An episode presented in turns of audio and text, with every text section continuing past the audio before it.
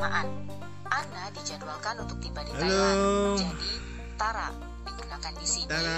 untuk mengungkapkan prasyarat, Di sini yaitu saat suatu perkembangan yang pasti terjadi di masa depan telah tercapai. Iya, Lalu apa yang Sakura minta Anna lakukan saat Anna tiba di Thailand? Ia mengatakan, yang artinya hubungi. lagi.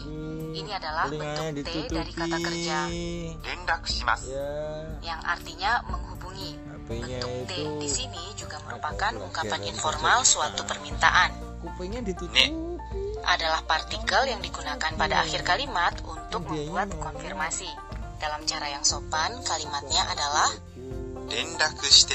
tidur lagi artinya mohon hubungi. Anna kemudian menjawab, Hai. Ya,